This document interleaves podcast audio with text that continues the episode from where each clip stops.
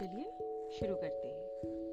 सबसे पहले हम लेंगे आंवला, ढाई सौ ग्राम, गुड़, ढाई सौ ग्राम, नमक, एक बटा दो छोटी चम्मच, काला नमक, एक छोटी चम्मच, इलायची पाउडर, एक बटा दो छोटी चम्मच, लाल मिर्च पाउडर, एक बटा दो छोटी चम्मच, गरम मसाला, एक छोटी चम्मच।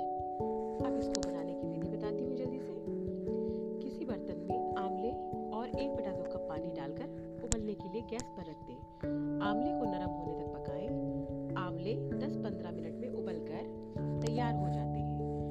गैस बंद कर दें। अब इन्हें एक प्याले में निकाल लें। आंवले के बीज हटा दें। इन्हें मिक्सी में डालकर पेस्ट बना लें। पिसे हुए आंवले को पैन में डाल दें। गैस ऑन कर लें। गुड़, नमक, काला नमक, इलायची पाउडर, लाल मिर्च पाउडर और गरम मसाला। इन सभी सामग्रियों मिक्स कर लें। और मिश्रण को धीमी आँच पर पकने दें। इसे पकाते रहें, चलाते रहें। गाढ़ा होने तक पकाते रहें। आपकी चटनी बनकर तैयार है। किसी बर्तन में निकाल कर देखें कि वो बहे नहीं।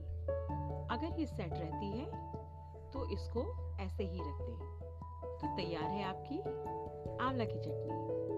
और हाँ अगर आप चाहें तो गुड़ की जगह इसमें चीनी का भी उपयोग कर सकते